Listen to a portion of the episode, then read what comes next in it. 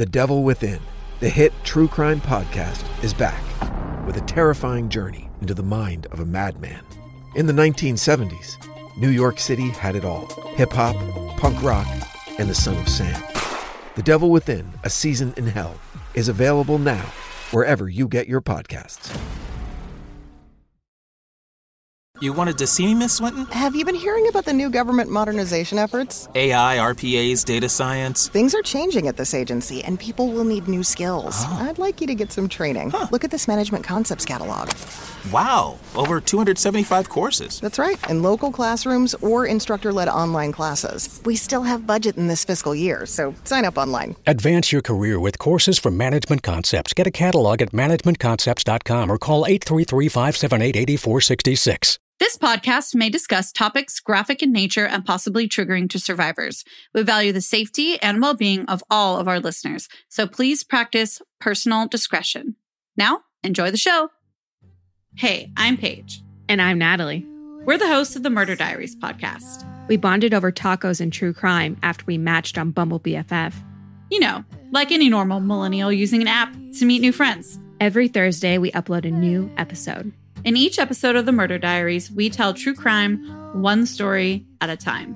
One week it's my turn, and the next week it's mine.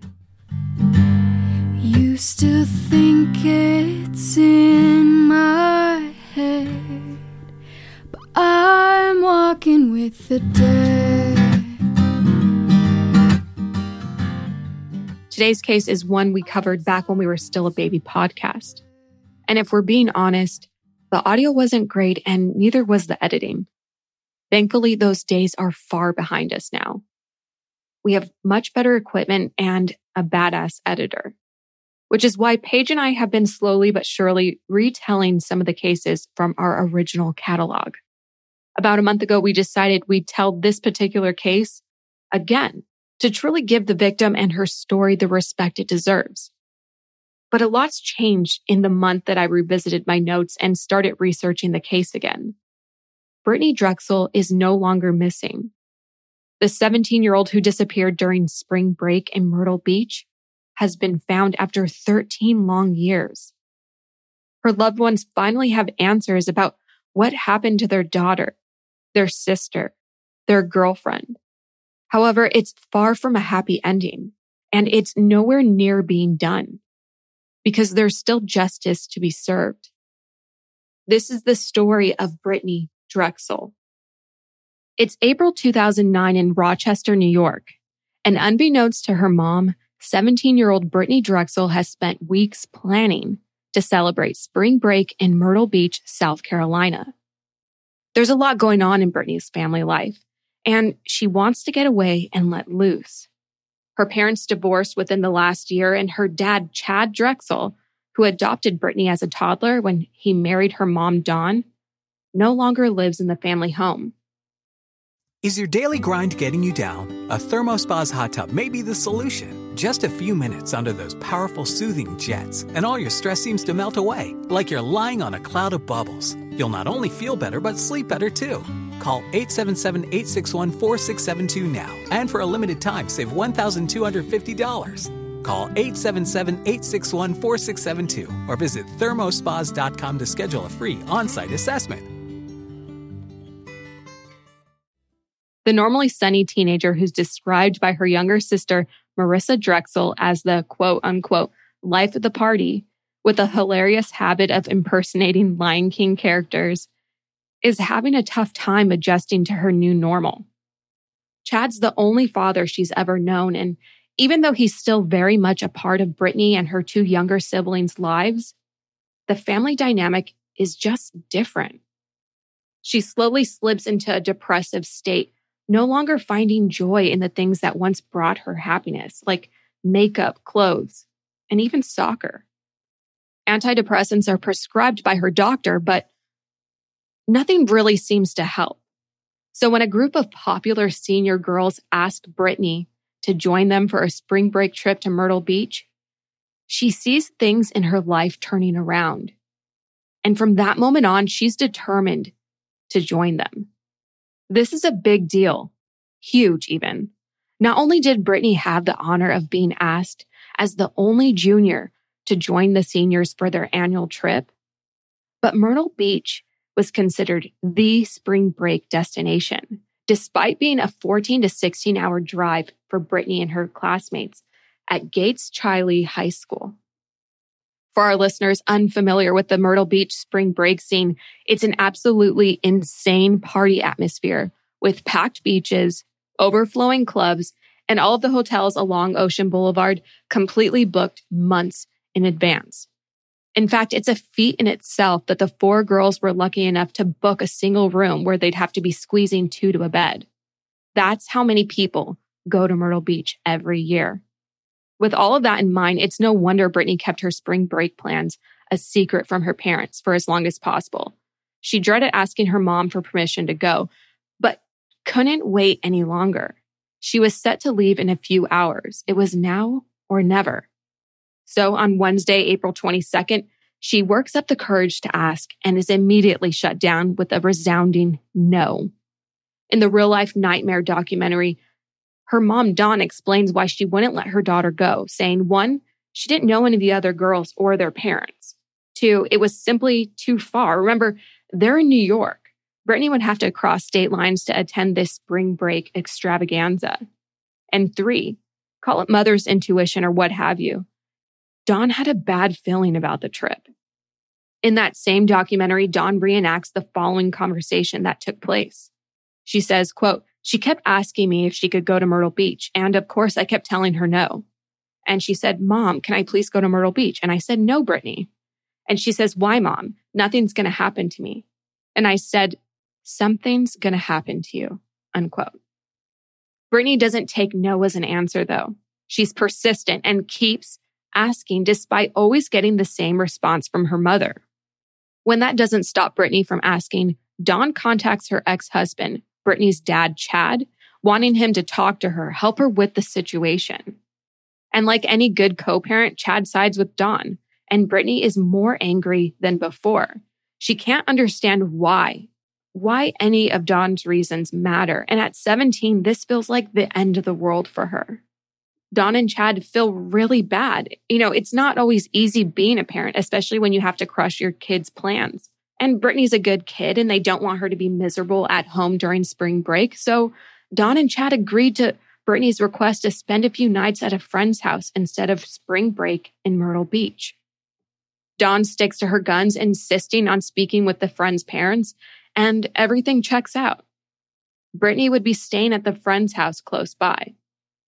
She then heads out, still upset with her parents. Unfortunately, Brittanee never went to that friend's house. Instead, she ended up sneaking away to Myrtle Beach with those three senior girls. They check in at the Bar Harbor Hotel on Ocean Boulevard and soon meet up with another group there, consisting of four guys, including someone named Peter that they knew from high school. A few days later, on Friday, April 24th, Brittanee, Peter, and their friends party at Club Kryptonite. There's even plenty of pictures of Brittanee and her friends at the club everyone seems to be having a really good time. The following day, Saturday, April 25th, Brittanee calls her mom back home in New York. And her parents still have no idea that she's actually in Myrtle Beach. Dawn remembers that last conversation, and nothing really tipped her off that something wasn't right. Dawn is quoted as saying, She said she was at the beach. I didn't think anything of it because it was 80 degrees in Rochester that day, and they call the lake the beach here. I told her I loved her, and she said, I love you too, mom. I'll see you tomorrow. And that was their last conversation ever. Later that same day, Brittanee and Peter have plans to meet up. She leaves her room at the Bar Harbor Hotel at 8 p.m. and walks to his room at the Blue Water Resort on Ocean Boulevard, farther down the strip about a mile and a half away, and at least a 30 minute walk. Years later, Marissa, Brittanee's sister, would comment that she was surprised her sister would make the trek on foot because, quote, she never liked to walk. Traffic cameras capture Brittanee at 8:15 as she's on her way, and it's pixelated and small in the frame, but you can tell it's her. She's on her phone, possibly texting, or maybe even looking up directions on how to get there. CCTV footage captures Brittanee arrive at the Blue Water Resort at 8:30 p.m. The sun's still out and she seems to be in good spirits. When she gets up to Peter's room, all the guys are watching baseball and they offer her some pizza. Allegedly, she ate some and didn't stay long. Supposedly, she had to leave to return clothing to one of the friends she was staying with. Peter offers her a ride back, but she declines. This piece of the case can be so heartbreaking in hindsight since we know what happened to Brittanee when she was on that innocent walk back to her hotel room. Cameras capture her exit the hotel alone at 8:45 p.m. She's wearing her cream-colored bag over her shoulder, white sandals, a patterned shirt with dark shorts, and she's wearing her shoulder-length hair down. That's the last image we have of Brittanee Drexel because she's never seen on another camera after that. However, there is still someone in contact with Brittanee after that footage is captured. And that person is John Grieco, her boyfriend back home in Rochester, New York. She's texting him and letting him know that she was walking back to the Bar Harbor Motel. And according to her sister Marissa, Brittanee, quote unquote, wanted to marry John and was in love with John. She texted him every second of every single day. They were a pretty serious couple and were truly in love. But soon after leaving the Blue Water Resort, that texting stopped. And that was unusual to John because they were in an active conversation. But without warning, it just suddenly, abruptly ended. John's worry grew as the minutes ticked by. But when she hadn't responded in 15 minutes, he knew that something was wrong. Immediately, he started contacting all the people she was partying with in Myrtle Beach, and they too didn't know where she was. John then called Brittanee's best friend, Tara, saying that nobody could find Brittanee and nobody knew where she was. Tara didn't know what to do, but she tried getting in contact with Brittanee as well. That didn't work either. John then made a phone call that would change the course of Dawn's life forever. He called her on the phone and Brittanee's sister Marissa answered. According to Marissa, John was out of breath, asking her to please give Dawn the phone, saying that it was urgent. He's quoted as saying, Miss Drexel, Brittanee's in Myrtle Beach and they can't find her. Dawn recalls this conversation saying, quote, I said, what do you mean they can't find her? He said he was texting her and all of a sudden nothing, unquote. Dawn and Brittanee's dad, Chad Drexel, both tried to call and text, but their messages remained unanswered. At a loss for what to do next, Dawn then called the Rochester police. And according to the Myrtle Beach Police Department's incident report from April 26th, Dawn then had a family friend stationed at a camp in North Carolina drive down to Myrtle Beach, and after touching base with Brittanee's friends, that family friend called the cops around 5 a.m. Brittanee was then entered into the National Crime Information Center as a missing person at 6:30 a.m. Meanwhile, Peter, who some would say is the last person to see Brittanee alive, and his friends leave town like thieves in the night. They check out suddenly at 2 a.m., which is about four to five hours after Brittanee's disappearance, and they start the 16 hour drive back to Rochester, New York. They left behind clothing, bathing suits on the room's patio in the hotel room. And this struck investigators as unusual because the group had planned to leave between 5 and 6 a.m., but instead they left way earlier. And despite how any of this may have looked, there was and has never been any indication that they were involved directly or indirectly in Brittanee's case. Once investigators were able to clear Peter and the group, they then set their sights on the hotel Brittanee had been staying at. And there they found everything she had brought. We're talking makeup, clothes, shoes. Everything was still there. The only thing on her when she disappeared was her purse, her wallet, and her phone. Brittanee's mom, Dawn, also found this unusual. She didn't think her daughter would just take off without saying anything, and especially leaving behind her luggage. And even in those early days, she knew that something had happened to her daughter. She's quoted in abcnews.com as saying, quote, I think something has happened to her. I just have a funny feeling it's not like her to not call her family, unquote. Two days after she disappeared, police obtained her cell phone records and they start scouring the cell data, the towers that she passed by that her phone pinged off of.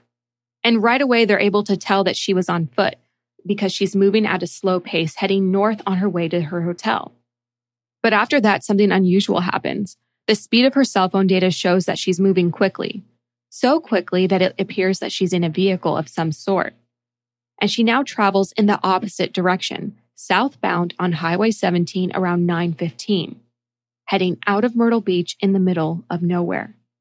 Just after 10 p.m., some sources say midnight, Brittanee's cell phone pings a cell tower near an area known as the Pole Yard, near the town of McClellanville. It's 46 miles from Myrtle Beach. This is when investigators come to terms with the seriousness of the situation. There's no reason for a young girl with just her cell phone and her purse to be in that area, let alone an out of towner. It's woodsy, there are wild animals, a bridge, water. It's dark and desolate. There's alligators and snakes. Again, it bears repeating there's no reason for Brittanee to be out there. So, how did Brittanee's phone end up there? Did someone steal the phone and take it with them? Or did someone kidnap her? These are the questions that investigators begin to explore. In the days following her disappearance, Dawn and Chad go down to Myrtle Beach and begin passing out flyers and looking for themselves. Chad is quoted in People magazine's 2016 issue about Brittanee's case as saying, quote, I did everything I could to try and find her. I'm the only father she has ever known. We were very close, unquote. John Grieco, her boyfriend, even went to Myrtle Beach taking a week off of school and work to search for his girlfriend. He later told news outlets, quote, my whole life in Rochester had Brittanee involved with it. It's kind of hard to be in Rochester without Brittanee, unquote. Feeling helpless and not knowing what else to do, Brittanee's family sets up a website, helpfindbrittany.com which allowed friends, family, community members, even Good Samaritans to donate money to aid in the search. But they had to shut it down soon after because scammers began taking advantage of the story and collecting money saying it was for Brittanee when it was really for themselves. They knock on doors asking for donations and kind hearted people obliged. Despite investigators and Brittanee's family's best efforts, the case went cold until two years later when police identified a person of interest. Police reportedly searched the hotel room in Georgetown where a man named Raymond Moody was living. It was located near where Brittanee's cell phone gave off its last ping or its last signal to the cell tower. Other than the location of his apartment or his motel room, there isn't much information about what led investigators to hone in on Raymond Moody. However, he is a convicted sex offender. And as we've learned over the years, looking into sex offenders is often a tactic used by law enforcement to generate new leads. But whatever it was worked because not long after Raymond Moody was listed as a person of interest in Brittanee's case, a woman from California named Carrie Harding contacted local police. She shares with investigators that when she was just eight years old in 1983, she was a victim of Raymond Moody. She was walking to school near her house to play with a friend when Raymond Moody kidnapped her and sexually assaulted her. In her own words, she says, quote, he drove me several miles away, four or five miles away, to an underdeveloped housing tract, and he had me there for several hours until I was able to get away, unquote. It turns out that she only was able to get away after she lied and told Raymond Moody that she had to go to the bathroom. And from there, she ran and escaped. He was ultimately caught and convicted of sexually assaulting six other young girls in California. He was then sentenced to 40 years in prison, but he was paroled in 2004 after serving only 21 years. After he was released, he moved back to his hometown of Georgetown, South Carolina, which is where we later found out that he has some connection to Brittanee Drexel's case. On top of that, Raymond Moody was also a person of interest in a 2005 missing persons case. However, he refused to cooperate in either that case or Brittanee's case. As a result, investigators weren't able to get much more information about his possible involvement in these cases, and their lead went cold. Five years later, in June 2016, the FBI held a press conference where they made an unprecedented public announcement. They believed Brittanee had been held against her will before being murdered. The agent in charge, David Thomas, told the media the following, quote, Brittanee Drexel did leave the Myrtle Beach area. We believe she traveled to this area around the McClellanville and the North Charleston, South Georgetown area, and we believe she was killed after that. The area the agent is referencing is 60 miles southwest of Myrtle Beach. A $25,000 reward was then offered for information leading to the arrest of whomever was responsible. This time, Raymond Moody's name didn't come up. Another one did, though.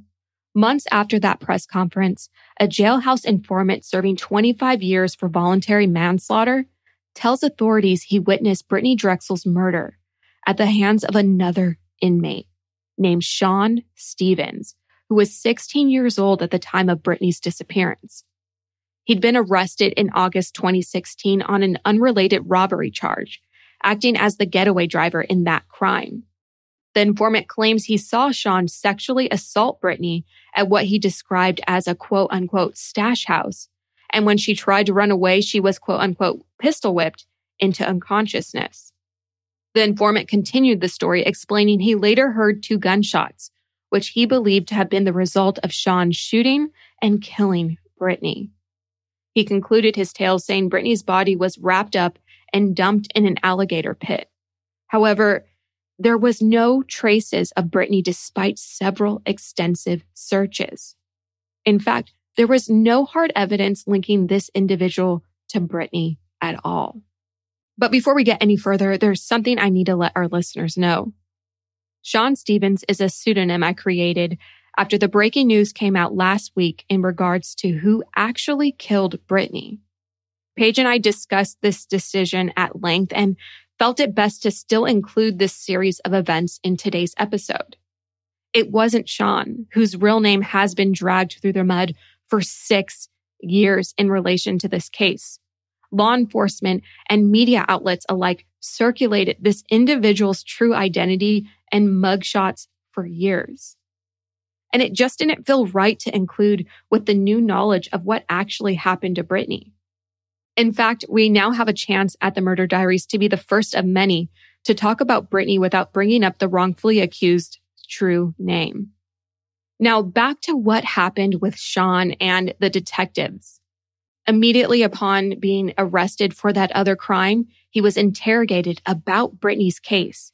They administered a polygraph test in which he claimed to have never seen her, but he failed. When that happened, he grew upset and they ended the examination. But law enforcement wasn't ready to give up on Sean as their suspect. Fortunately, they were never able to charge him due to lack of evidence. And he maintained his innocence for the last six years. In fact, his mom even maintained his innocence for the last six years. And things stayed like that in Brittanee's case for the next six years until May 4th, 2022, just a couple weeks ago when officials held a press conference where they let the world know that remains had been found. They believed the remains to be Brittanee's, but it wouldn't be for another few days that they would be identified. Three days later, on May 7th, they were identified through dental records and DNA testing. And if you're wondering how any of this came about, it turns out that that man, Raymond Moody, that we had discussed back in 2011, 2012 in relation to Brittanee's case came forward. He went to his attorney and confessed to his crimes. The attorney then went to the police and he led them to the spot that Brittanee's body was buried. Upon leading investigators to Brittanee's body, which were found in a gated private drive on the outskirts of Georgetown, South Carolina, which is about 33 miles from where she was last seen, Raymond Moody was then charged with obstruction of justice for concealing and or disposing of evidence of his crime. He was then charged with murder, kidnapping, and first degree criminal sexual conduct, which makes him eligible for the death sentence in South Carolina. At a press conference discussing the new evidence in Brittanee's case, Brittanee's parents thanked law enforcement for never giving up on their daughter. Dawn is quoted as saying, Quote, this is truly a mother's worst nightmare. I am mourning my beautiful daughter today, as I have been for 13 years. But today it's bittersweet. We are much closer to the closure and to the peace that we have been desperately hoping for. I am slowly processing everything that has come to light. I have not hidden from commenting or discussing Brittanee's case publicly. Today marks the beginning of a new chapter. The search for Brittanee is now a pursuit of Brittanee's justice. Before we end today's episode, I want to bring us back to Brittanee and who she was as a person. There's a beautiful quote from one of her lifelong friends named Jessica, who still speaks to Dawn and Chad on a weekly basis and is very close to the entire family. She told local media, quote, I want her to be remembered as someone who was courageous. You know, nobody will probably ever know what she went through, but I know that she fought for life because I know how strong she was.